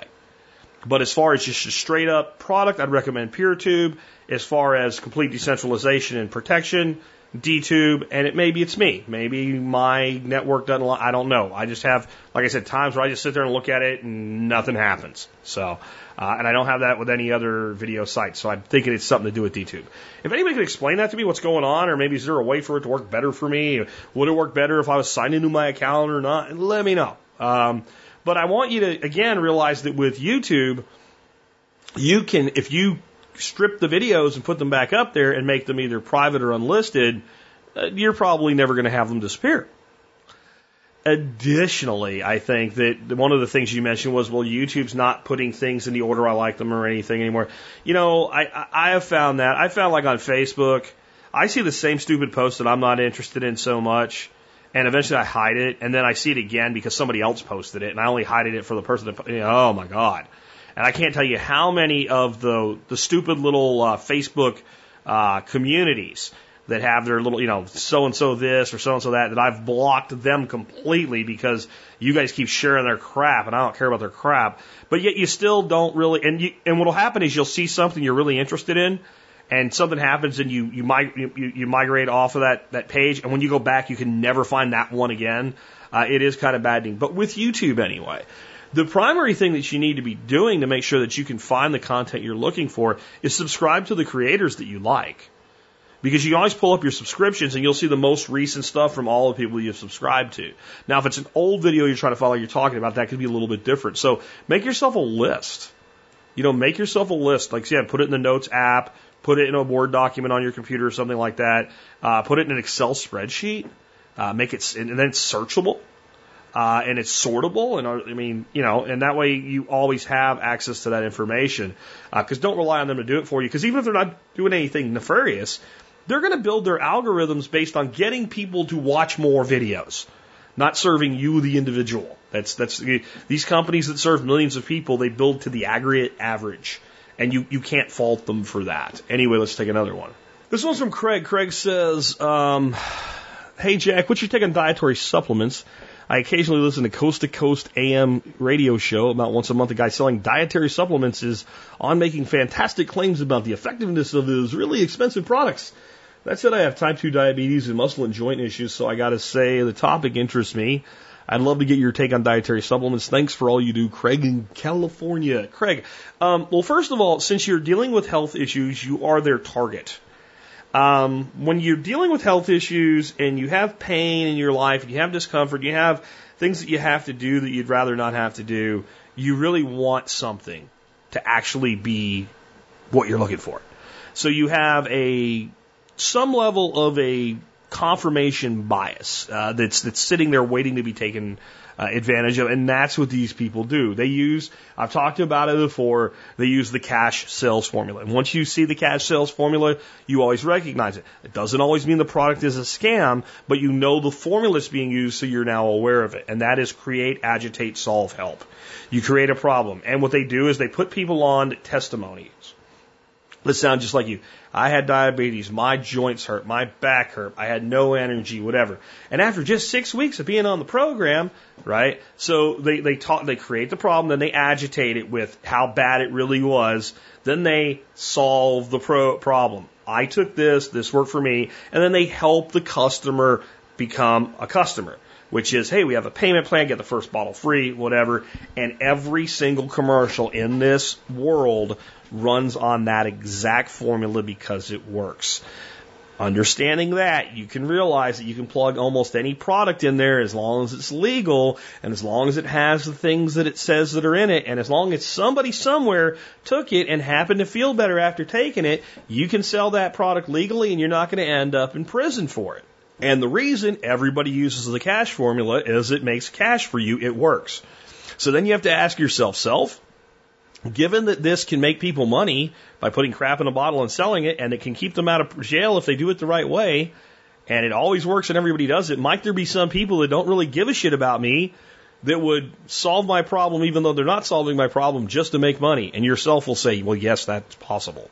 Okay, so I think by and large the claims made by these types of companies and the one that I hear on my AM radio all the time when I make the mistake of turning radio on when I go out uh, is a company called Balance of Nature. And it's fruits and veggies, and they, and they always do the same thing. Some old lady be there, I was having pains every day and now I just get out of bed and I feel wonderful. Does she really? I don't know. Is it a placebo effect? I don't know. Do I really think that somebody's you know riddled with uh, you know uh, arthritis is going to start taking some vegetable capsules and feel better? No. The other thing is these companies usually want to maintain the customer relationship. They've gone into various forms of health coaching. They call them premium customers and things like that. And it's the program, it's not the product anymore. And you have a health coach and they call you and talk to you once a month or every couple of weeks and they make sure you're taking enough because you can always take some more and they make sure you know about new things that are available. So now they're farming you as a customer. Well, what they're also doing, and this is some benevolent things, is they're making sure a lot of times that their customers are doing the right things in their life. They'll have, a lot of them will have an anti-inflammatory diet that they recommend and, and avoiding certain foods and making sure you're drinking enough water and stuff like that. And I gotta believe there's some number of people that, you know, live alone and they are achy and have problems and stuff like that. And boy, it feels good when somebody calls me every week and all they do is ask me to buy a product I was going to buy anyway. No, you weren't, but you think you were. And that if they're the type of like an older person or something like that hasn't been drinking enough water and they get that phone call once a week from somebody that tells them to do it, and then it's because it's an authority figure, not their kids or their buddy, and then all of a sudden they do, like they make sure they fill that water bottle and they're drinking that water bottle of water once or twice a day and, and dumping it, and all of a sudden they probably do feel better. Last, I do believe that these type of products do have the potential to improve your health. Um, but let's talk about what the purpose of these types of dietary supplements are. They are to make sure that you get the micro and macronutrient, or the I'm sorry, the micronutrients and the and the minerals in your diet that you should get from a balanced diet because you're not eating a balanced diet. That's a very hard thing for many Americans to do today is to eat that balanced diet. And as we age, we also get into conditions where we have things like pernicious anemia. This is a, a, a shortage of, of a B12 not iron, pernicious anemia, not just anemia. So pernicious anemia is a big problem in our elderly. And a supplement that has highly bio, bioavailable B12 will often help an elderly person feel a lot better. They call a B12 shot a happy shot because it, it removes depression. And when you're depressed, the ache hurts more. So I believe there are ways that some of these things can help. I also think that if you take concentrated vegetable powder, which is what these things are, and you're taking that and vegetables and fruits and you're getting the micronutrients and you're getting the minerals and things like that, I think it's actually beneficial. It does help and it might make you feel better. However, the expensive product that's advertised on TV and the product that you can buy on Amazon or from a health food store for a third of the price or a quarter of the price or 20% of the price is essentially the same thing. A lot of these companies are network marketing type companies. They talk about we have a patent this and a patent that and a patent this and a patent that. And then they say, well, the reason pharmaceutical companies don't want you to use these is because you can't patent nature. But we have four patents on it. Shut up. So I think that if you can reasonably define that there are certain things in your diet that you are deficient in and identify proper nutritional supplements that make that up, they can bring you back to par. I do not think any of them are going to heal your cancer or get rid of your rheumatoid arthritis. But most conditions in America today are due to the chronic conditions anywhere are infl- inflammatory conditions. They're autoimmune in one form or another, and they are the body becoming inflamed. And a good solid diet, good hydration, making sure you're getting all the nutrient that you're supposed to, a good intake of, of lactobacillus and other beneficial bacteria go a long way toward reducing inflammation. Quitting smoking, drinking in moderation, all of those things, long way toward reducing these inflammatory conditions.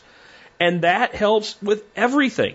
Even things that are incurable, it probably reduces how quickly they progress.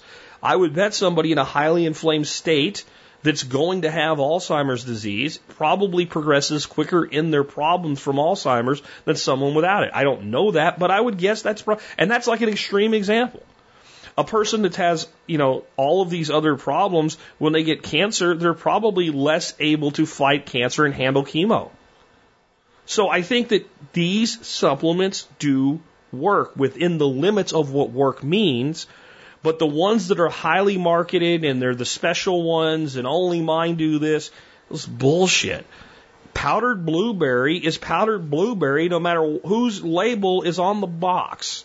Those are my thoughts on that. I probably wouldn't trust people that are using Coast to Coast AM to infomercial their product with the cash formula. Since you didn't tell me the brand, I'm not sure, but if it is balance of nature, I wouldn't give those people my money. That's all I've got to say on it. Let's take one more. This one's from Kieran, and uh, Kieran says, "Hi Jack, just wondering what is the long-term view on where property tax will go over the next 10 to 20 years? Are we heading for a sort of worst of communism plus capitalism added together, i.e., a sort of fascism? No, capitalism and communism together, that is fascism. Okay? It's not sort of, it's just fascism.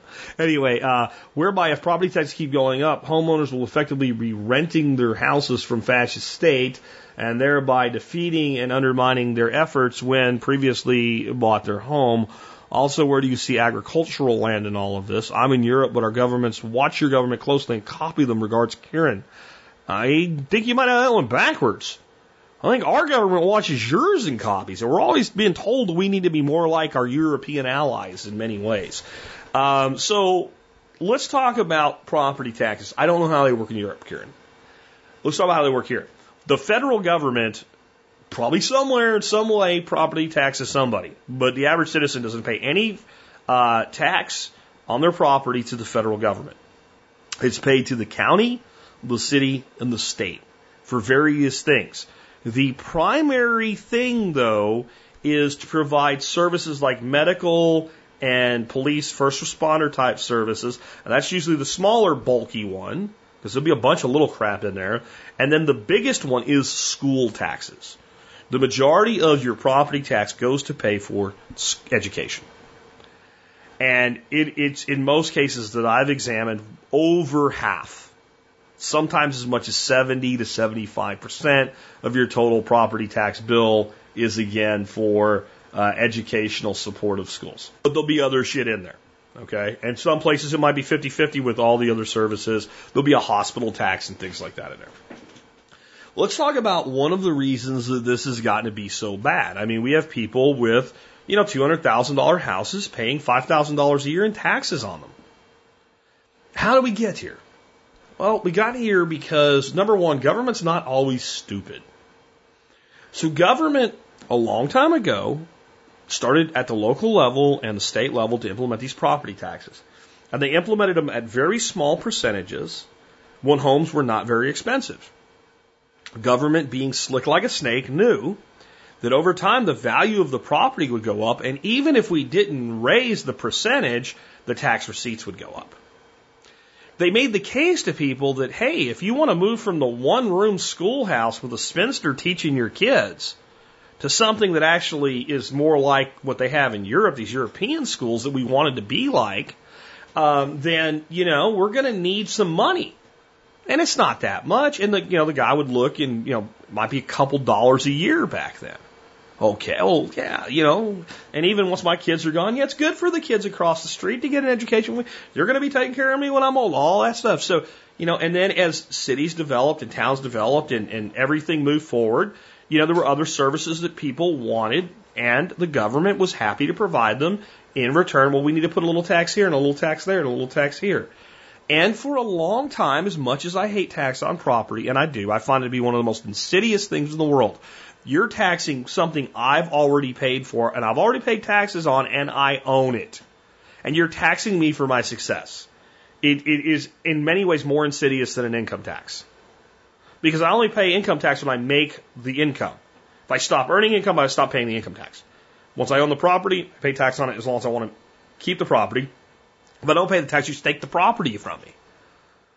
But it still mostly was a pretty decent deal. When you really looked at the totality of what you got for living in a subdivision in a city, as far as, you know, waste removal and stuff like that, and the, the ambulance would come if somebody was dying. I mean, your kids could go to school. It wasn't that burdensome. It wasn't great, but it's gotten worse and worse and worse. And the reason is because the founders were not stupid. So the founders of our country in their wisdom said, yes, the government can borrow money, and yes, the government has the power of monetary creation. In other words, it gave the federal government both the power of borrowing and the power of coining money.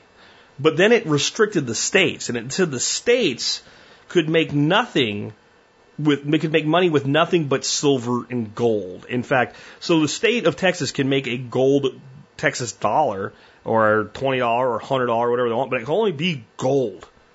It has to be a piece of gold. They can't issue a note against gold. They have to actually have the gold. Um, so, in time, the federal government figured out through the use of the Federal Reserve System how to combine the power of borrowing and the power of coining money or printing money, and without a limitation saying they had to have a commodity like silver or gold behind it, they were able to basically start printing money out of thin air. And this means when the federal government wants to do something and it can't tax you and I sufficiently to do it, it can create money by borrowing it. And I don't want to go deep into an economics lesson today, but that's the important thing that you need to understand that printing money is borrowing money. And the issuance of the bond actually creates the money out of thin air. It becomes new money. And this means that the federal government can print its way to a I don't want to use the word balanced budget, but it is a balanced budget from the standpoint of at the end of the year, the bills have been paid. The debt might be there, but all of the debt has been serviced. And next year, we can service the existing debt by printing more money and we create inflation, which is a backhanded tax on the American people. The inflation tax is like a property tax on your money. You put your money into a safe, secure bank account it earns a very tiny interest rate, but you know at least it's safe. If real inflation is 4% that year and you had $100,000 in there, they just taxed you $4,000 on your $100,000. Oh, gee, also that's starting to add up to be more than I get taxed on my property, but you don't feel it. So the federal government has this power. It can make up its shortfalls with it. State, local and county governments do not have this power. They cannot print money, and there is a limit to how much money they can borrow. And in most places, once they borrow a certain amount of money, any additional money that they borrow has to be approved by voters.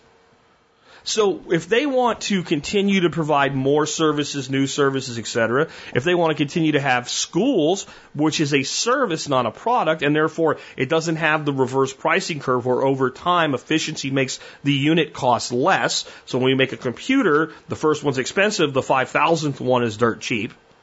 In schools, we have to have a trained professional teach our children and they always want more money because they're underpaid and they're heroes and blah, blah, blah, blah, blah. Well, then we got to get the money from somewhere. Now, once government finds a source of money, see, government's like the Ferengi Alliance in Star Trek. Once you have their latinum, you never give it back.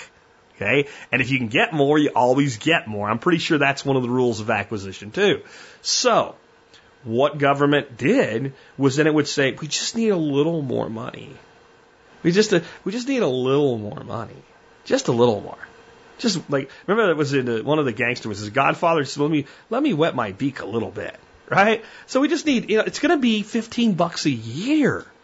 That's all this increase is going to be is 15 bucks a year. Think of the children. And everybody's like, well, shit, 15 bucks. Okay. And you, know, you get 51% of people because now we're in a pure democracy when we're talking about this kind of taxation. This is not a, a, representative democracy in the form of a republic. This is if I vote yes on Proposition 12 or whatever the hell it is, your property goes up, tax goes up. If enough of us vote yes. So you win over 1% of the people beyond the, the, the, the, the, the average. You get 51%. You get 50.1, oh, you get 50.01%. Everybody's taxes went up 15 bucks.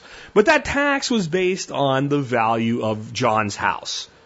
Well, so next year that 15 bucks can be 18 bucks and then the year after that that 15 bucks can be 20 without ever raising it again because John's property continues to appreciate in value. His success as a real estate investor even in only his primary residence is punished year after year. And this 15 bucks here and this 12 bucks there and this 50 bucks there and that $75 there and that all compounded. And then, of course, the government stepped in with, you know, assistance with loans and you could get a house with 3% down and people stopped worrying about their property tax bill. They didn't care. All they did was say, well, I'm paying 1200 bucks a month for rent. If I can rent, if I can buy a house for that, I'm, I'm doing it. And you can see why they would. And they would, they would feel like, you know what? Well, my house payment's not really going to go up because it, unlike where I rent and somebody just raised my rent, They can't do that. Oh, oh, the Ferengi can do that whenever they want to. They just come out, and even when they can't get a tax bill passed to raise your rate or to add a new property tax in for another dollar here, 25 bucks there or whatever, what they do is they just send the assessor around and he just says, yeah, your house is worth more money now and you pay more tax. And with that kind of a well, they can constantly go back to what do you think they're going to do? They're going to keep doing it and they'll push it to the absolute edge of what they can get away with. And then they will promise that money to bureaucrats, i.e., their employees, into the future in the form of pensions as though it will always grow at that rate. And when it doesn't, they'll go out and find a way to make it grow at that rate. But the problem for them is that this is non reality and it can't go on forever. So my belief is that sooner or later you will reach a breaking point. You will reach a breaking point where people will just go, no, I don't have it anymore. And you will see federalism in action in the United States and republicanism in action in the United States as people pick up and leave these high tax areas more and more and more, and it's already happening. The problem is when the, they all go like the same types of places that have less of these problems. And then they all bitch and they want all the things they did get at the old place, but they don't want to pay for them at the new place. And initially they don't have to. And the reason they don't have to is so many people are moving in and the population is growing. So the tax rolls go up just by adding new customers is a way to look at it. You're growing your market instead of by raising prices and instead of by appreciating property at higher values, you're, you're growing it through population growth. Of course, the services now have to go to more people. So sooner or later, you're back into that catch 22 and they start jacking shit up. And there's going to come a point where there's going to be nowhere to go and people are going to blow. The other thing that's going to happen is there is a, a coming complete and total revolution in education. We are using an 1850s Prussian model of education today. We have no reason that these students need to cost as much as they do to educate today. It has nothing to do with whether a teacher is a worthwhile human being or not. It has nothing to do with whether they care about their children or not. It has nothing to do with whether they work hard or not. We have teachers that are the finest people you will ever see, and we have teachers that are shitbags.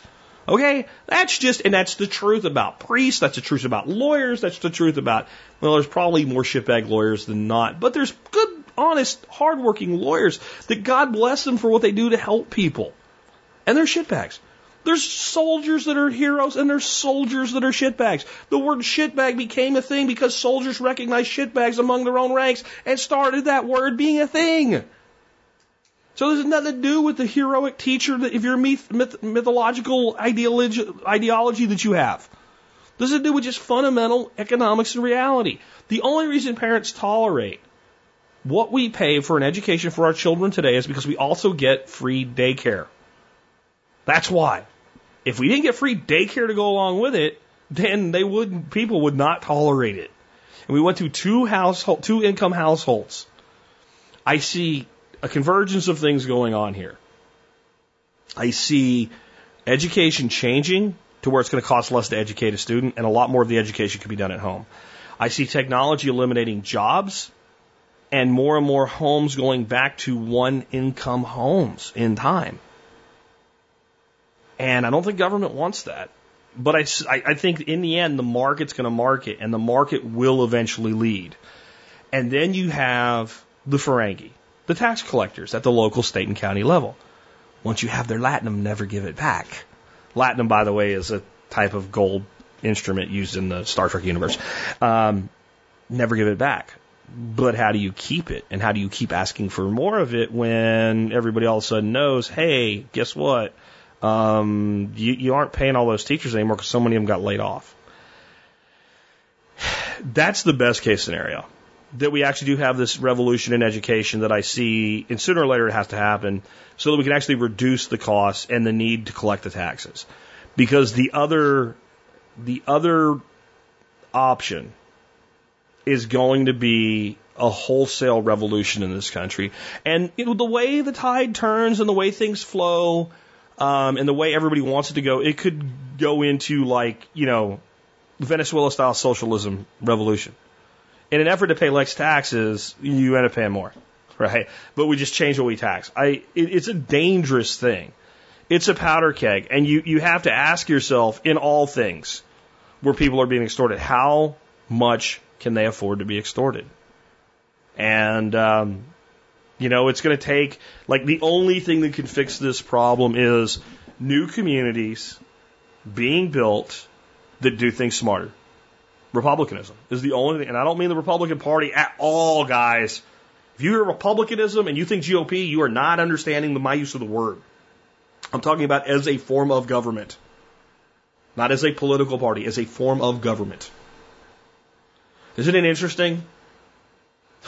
We live in a democratic republic. I, I know some of you, it's a republic. I said it was a republic. Okay? Republics are not magic. North Korea is a republic. The USSR was a republic. Okay? A republic is a, a form of government, and we are a not a democracy. We are a representative democracy in the form of a republic. And you have two political parties. The Democratic Party, representative democracy, and the Republican Party. And they didn't even have any originality when they came with their names. They just took each a half of what we are to perfectly divide us.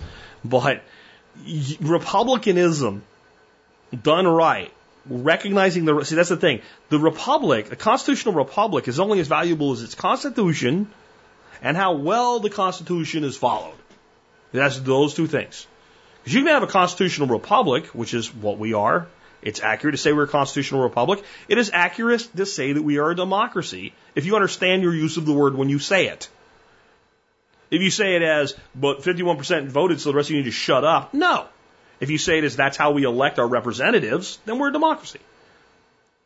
But our Constitution, even in spite of its flaws, is the most libertarian Constitution ever drafted. It restricts government more than any other constitution that exists in the modern day that I'm aware of. Maybe there was an ancient one that did more so. I don't know. But today, it is the most restrictive of government. To solve this problem, we need dozens and dozens of small communities starting up that do whatever they can to minimize the impact of state level property taxes and keep the taxes at the local level dirt cheap to nothing. And there's not a lot of political will to do that right now. People don't build communities for that purpose. They build them to sell houses and make money. Will anybody ever do it? I don't know. But you're going to have to cut the cost of education to cut property taxes. As for agricultural land, the exemptions will stay in place. They have to. Uh, there's it's too deep to go into right now, but agricultural land will stay the way that it is. Oh, however, they may get a little tighter on what exactly is agricultural land. And one thing to understand about the exemptions for agricultural land is it ain't as good as some people think it is. Because let's say I have a 20 acre farm and I'm using, you know, most of the land, honestly, for agriculture. Um, they might still assess my home and the and the land directly around it as residential, and I only get the exemption on the bigger piece. And while it saves me a lot of money, as a homeowner, it doesn't necessarily save me a lot of money on the taxes comparative to what somebody with a home with, let's say, a half acre would pay. Just leave it at that. With that, let's go ahead and wrap the show up today.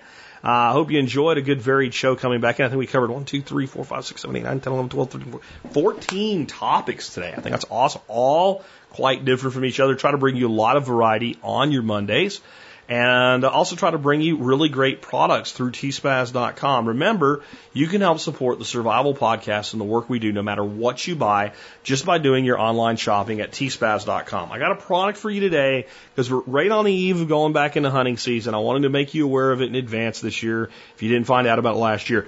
It's made by a company called Outdoor Edge and it's the uh, RB20 Razor Blaze knife. Now, this is a little um, liner lock folder knife. Actually, it's a, it's a back lock folder knife. And uh, basically, it's a knife that you can swap the blades out on. And the blades are like a dollar sixty a blade. And the way it works, you push a button, you pull the blade out, and you throw it away. You can sharpen if you want to, but in general, this is what this is for. You throw the blade away, take a new blade, and pop it in. And the main use of this knife is skinning. One place your knife needs to be razor sharp is skinning. And one of the things that makes it, you know, where it dulls a knife quickly is skinning, especially in certain areas where you're shaving some hair off an arm. Hair is actually really good at dulling knife blades. Um, and it's the one place that as your knife gets just a little bit dull, the work gets a lot harder. And I'm big on sharpening knives. I know how to do it. I've got a really great knife sharpener I recommend, uh, the Ken Onion Edition, uh, a little belt sharpener. I, I get it. But usually when I'm skinning a deer or a hog, it's like 8 o'clock at night. I've been hunting for a couple days. I stink. I want a bath. I want a cold beer. I want to throw the heart on the on the grill with a little salt and pepper, and I want to sit in my easy chair. I don't want to be out there sharpening my knife. That's why I love these. And I'll tell you what, last year is when I decided to get one. They're 35 bucks. I went out hunting. I ended up at a camp with like 14 other guys. Over half of them had this exact same knife I did. They all loved it.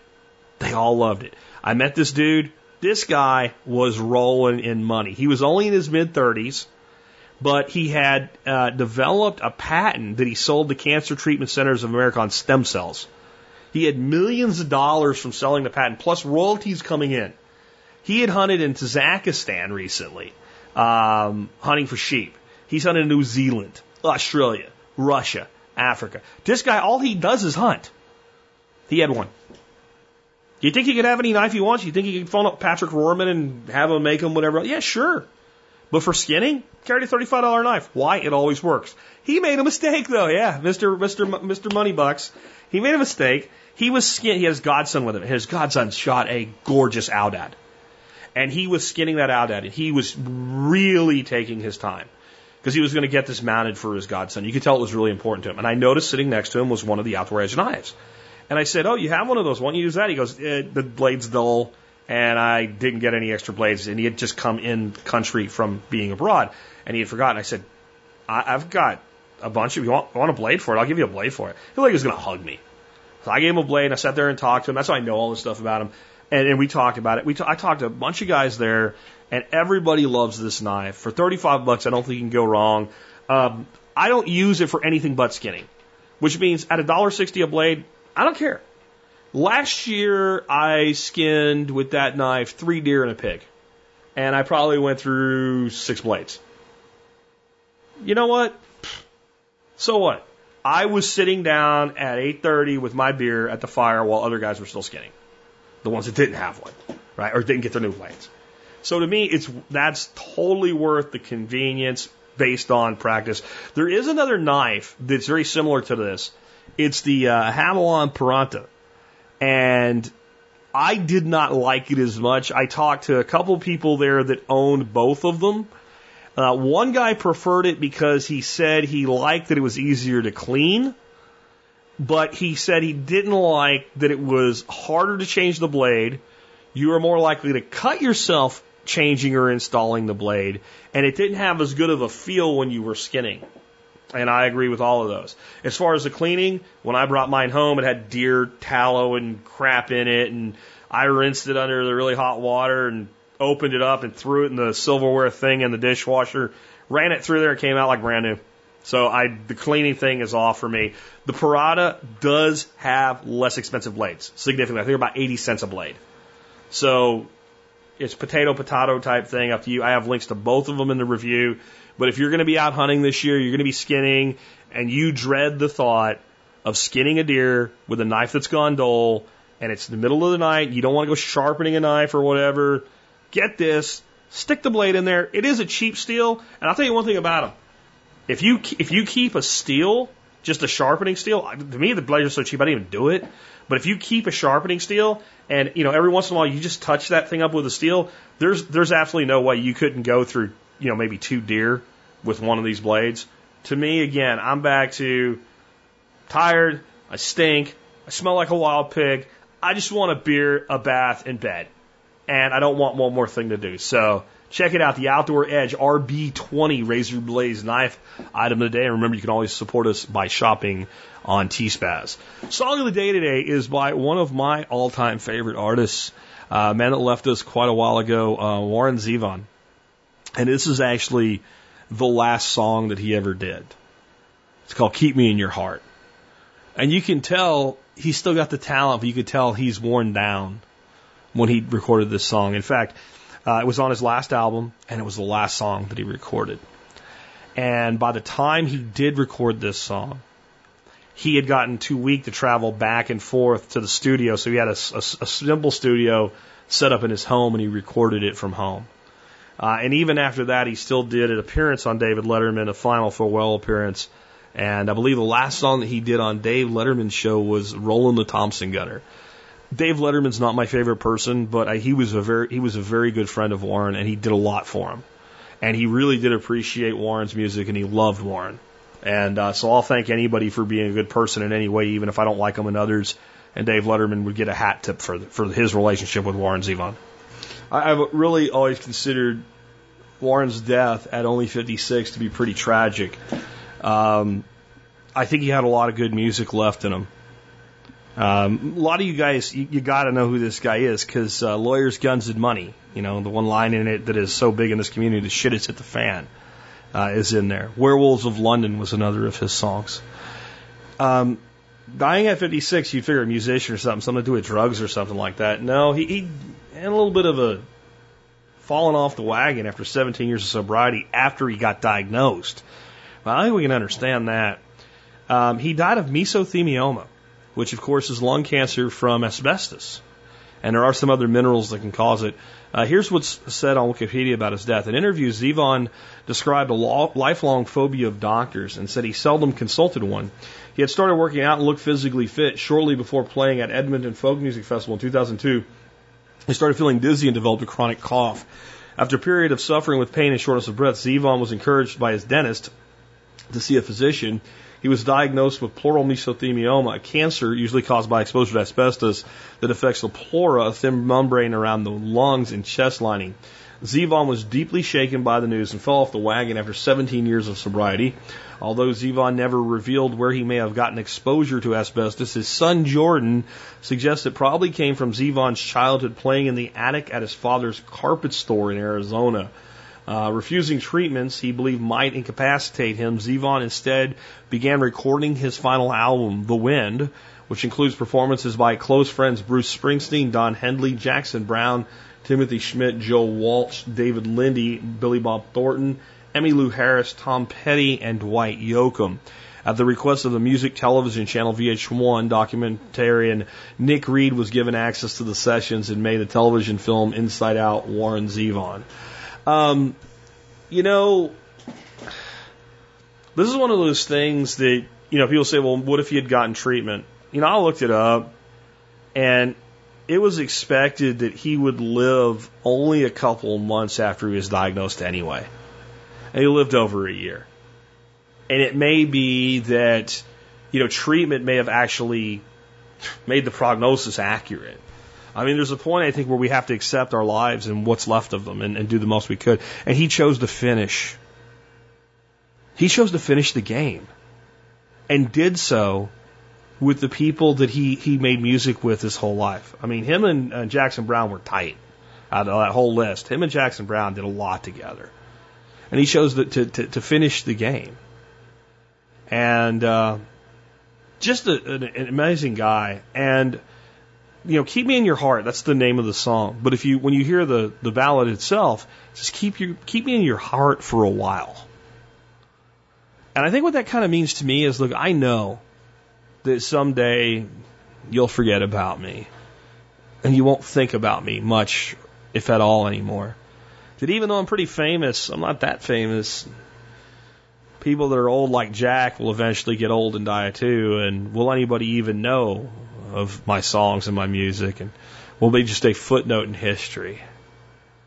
But you that knew me, you that cared about me, keep me in your heart after I'm gone, at least for a while.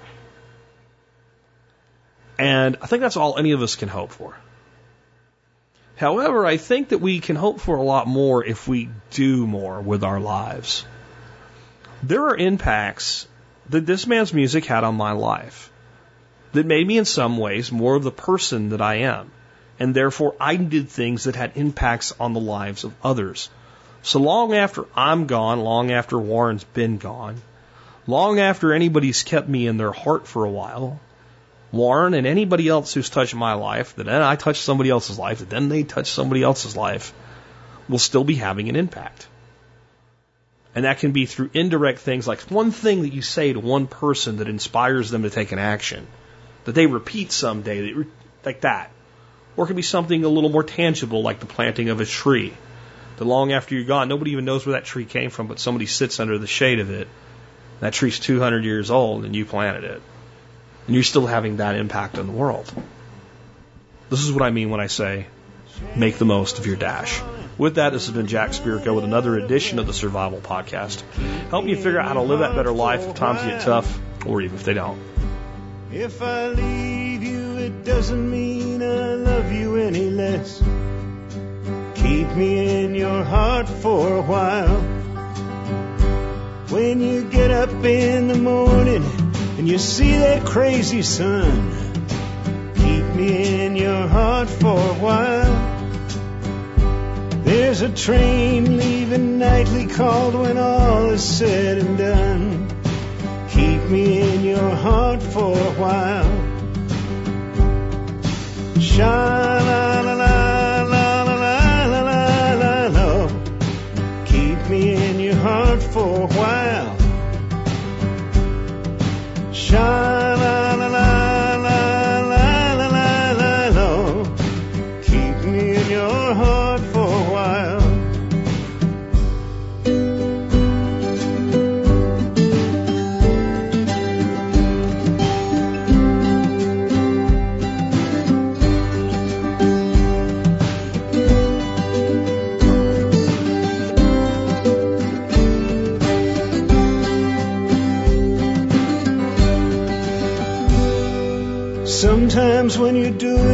simple things around the house, maybe you'll think of me and smile. You know I'm tied to you like the buttons on your blouse. Keep me in your heart for a while. Hold me in your thoughts, take me to your dreams, touch me as I fall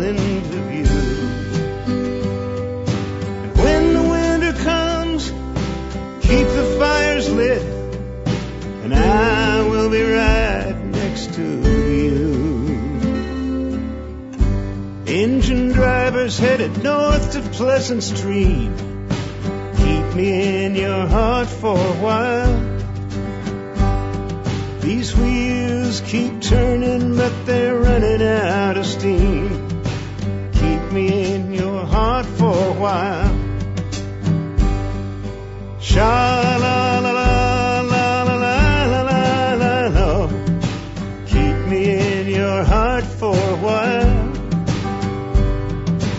show.